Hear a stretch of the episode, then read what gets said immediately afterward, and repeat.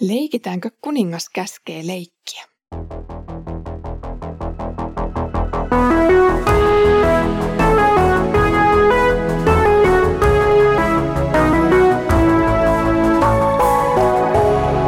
Kirjoitusten pauloissa. Tervetuloa mukaan Kirjoitusten pauloissa podcastin uudelle viikolle. Tämä on viimeinen viikko Pietarin kirjeiden äärellä ja ensi viikolla aloitetaan Hosean kirjasta. Minä olen Iida Halme kansanlähetysopistolta ja olen kanssasi siis vielä tämän viikon ajan. Palaan ääneen tälle kanavalle taas jossain vaiheessa kevätkaudella.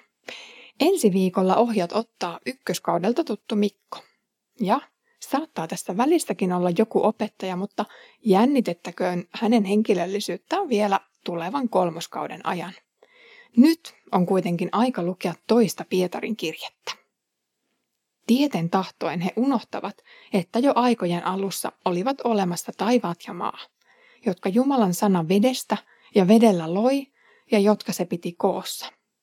Vedellä ja sanalla sen ajan maailma myös hävitettiin veden paisumuksessa. Ja sen saman sanan varassa ovat nykyiset taivaat ja nykyinen maa tulen tuhoa odottamassa. Niitä säilytetään sitä päivää varten, jona tuomio tulee ja jumalattomat tuhotaan. Väärin opettavat saavat kuulla nyt kunniansa. Pietari moittii heitä ilmiselvien tosiasioiden kieltämisestä. Historiasta voidaan nähdä Jumalan selviä tekoja, jotka selitetään myös raamatussa. Pietari kummeksuu, kuinka he voivat sivuuttaa nämä faktat laukoistaan edellisessä jaksossa esitettyä epäilystä Herran tulon viivästymisestä. Pureudutaan ensin näiden harhaopettajien ja pilkkaajien sielun maisemaan ja käännetään sitten katse Jumalan ehdottoman varmoihin tekoihin. Pilkkaajien ajatukset ja väitteet ovat tietyssä mielessä punnittuja ja tarkoituksellisia. Ne eivät kuitenkaan ole luotettavia, koska ne eivät ole totta. Pietari sanoo heidän unohtavan tieten tahtoen sen, mitä historia ja raamattu opettavat toisiaan tukien.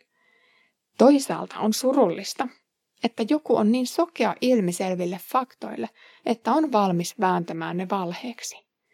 Suorasta tehdään kierroa ja kierrosta suoraa monen muunkin kysymyksen kuin vain Jeesuksen tulon suhteen. Toisaalta on lohduttavaa, että omat pienet tai suuret epäilyt eivät olekaan niin kohtalokkaita. Langennut ihminen varmasti epäilee ja kyseenalaistaa montakin asiaa elämänsä aikana. Mutta jos ei tieten tahtoen oikein pyri Herrasta ja raamatusta eroon, vaan asettaa kyselyt oikeanlaisiin mittasuhteisiin, vaikuttaisi, että ollaan turvallisilla vesillä. Jälleen kerran tehdään siis erottelu synnistä elämisen ja syntiin lankeamisen välillä. Vaikeatkin kysymykset voi ja saa esittää Jumalalle. Hän ei murru meidän kipuilustamme. Mutta jos ei tohdi enää tulla Jumalan eteen, sitten ollaan metsässä. Jumalan edestä tulee olla aina avoin oma itsensä.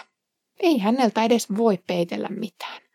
Vai, miten se siellä paratiisissakin meni? Eeva ja Aadam epäilivät ja unohtivat Jumalan sanat ja tekivät mitä lystäsi. Jumala kuitenkin otti heidät puhutteluun ja tilit tehtiin selväksi. Seuraamuksitta ei silloinkaan selvitty, mutta yhteys Jumalaan säilyi. Eeva ja Aadam joutuivat kyllä eroon Jumalan välittömästä läheisyydestä ja monta ikävää seurausta tuli sairauksien, stressin ja muun muodossa ihmisten elämään. Synnistä ja kapinasta tulee rangaistus. Jos sinä epäilet ja kyseenalaistat asioita, voit tuoda nekin Jeesukselle. Jeesus on nimittäin kärsinyt niidenkin syntien taakan ja rangaistuksen ristillä. Jotta sinun ei tarvitsisi kantaa niitä raskaita ikuisia seurauksia. Pilkkaajien ja uskovien mielenlaatu Kristusta kohtaan on siis keskenään erilaista. Millaisia sitten ovat ne Jumalan varmat ja muuttumattomat teot, joita ei kannattaisi kyseenalaistaa? Tekstissä toistuu nyt sana ja vesi monta kertaa.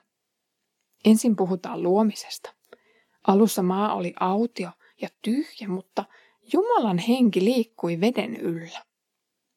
Vesi siis luotiin yhdessä maan ja taivaan kanssa tai jo ennen niitä. Vasta tämän jälkeen luomiskertomuksesta alkaa toistua tuttu lauseke ja Jumala sanoi, jota seurasi kukin luomisteko vuorollaan. Biologit ja muutkin viisaat kertovat, että vesi on kaiken elämisen ehto. Siksi sitä vettä kai etsitään myös muilta planeetoilta. Kemistit voisivat ehkä valaista vajavaista käsitystäni eri kemiallisten asioiden ole- olemassaolon välttämättömyydelle, mutta tyydyn nyt kuitenkin lukemaan geneesiksestä, kuinka vesi ja sana ovat läsnä luomisessa.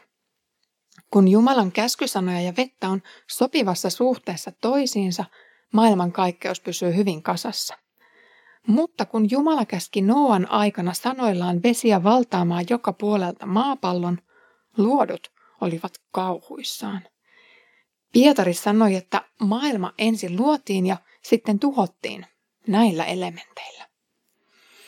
Termi sana on kreikaksi käännettävissä myös viisautena tai järkenä. Joku voisikin väännellä tämän sanan viittaavan myös luonnonlakeihin, joihin Jumala on kirjannut viisautensa ja luomisensa voiman. Niin pitkän kuin Jumala sallii asettamiensa luonnonlakien toimia, maailma siis pysyy kasassa. Mutta jos Jumala käyttää määräysvaltaansa niiden yli, maan perustukset järkkyvät ja tuho koittaa. Noan kertomusta on pidetty epäluotettavana ja harhaanjohtavana. Joku voisi vaikkapa kysyä, hukkuivatko kalat ja muut meren elävät sen tulvan myötä tai miksi niitä ei kohdannut samanlainen tuho. Voi kuitenkin olla, että kun majesteetti ja kuningas käskee kaikilta kaulat poikki, se myös toteutuu tavalla tai toisella. Ehkä vaikkapa vesien happipitoisuus muuttui niin, että kalat eivät voineetkaan hengittää sitä. No, se on vaikea tietää, kuinka kaikki tarkasti ottaen tapahtui, mutta keskeistä onkin luottaa Jumalan sanaan ja siihen varoitukseen, joka kertomukseen sisältyy. Pietarin mukaan sitä ei kannata unohtaa. Saman majesteetin sana pitää maailmaa pystyssä toistaiseksi. Tämän kaikkivaltian ote maailmankaikkeudesta ei ole ohentunut mihinkään. Jännittävänä yksityiskohtana voidaan huomata se, että Noan päivinä tuho tuli liiasta vedestä, mutta lopullinen maailmanloppu toteutuu tulen kautta. Silloin vettä ei olekaan yhtään sammuttamaan tuota kuluttavaa tulta. Tulta ja tuhoa säilytään nyt odottamassa jumalattomien tuhoutumista – Samalla tätä maata ja taivasta säilytetään suojassa tuhon voimilta, kunnes uuden taivaan ja uuden maan on määrä ilmestyä.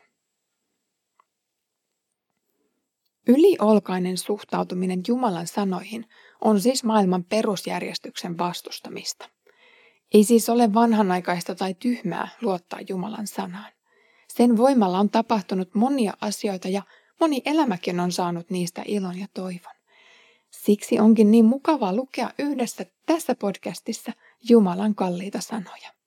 Ilman niitä perspektiivi alkaa häilyä jo hyvin nopeasti, kun monenlaiset epäilyt ja murheet valtaavat pienen pään.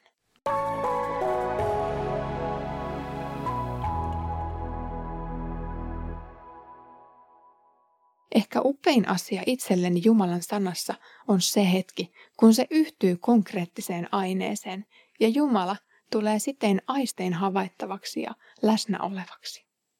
Kastevesi ei ole tavallista vettä, kun Jumalan sana yhdistyy siihen, eikä ehtoollisen leipä ja viini ole enää tavallista elintarviketta, kun Jumalan sana yhdistyy niihin.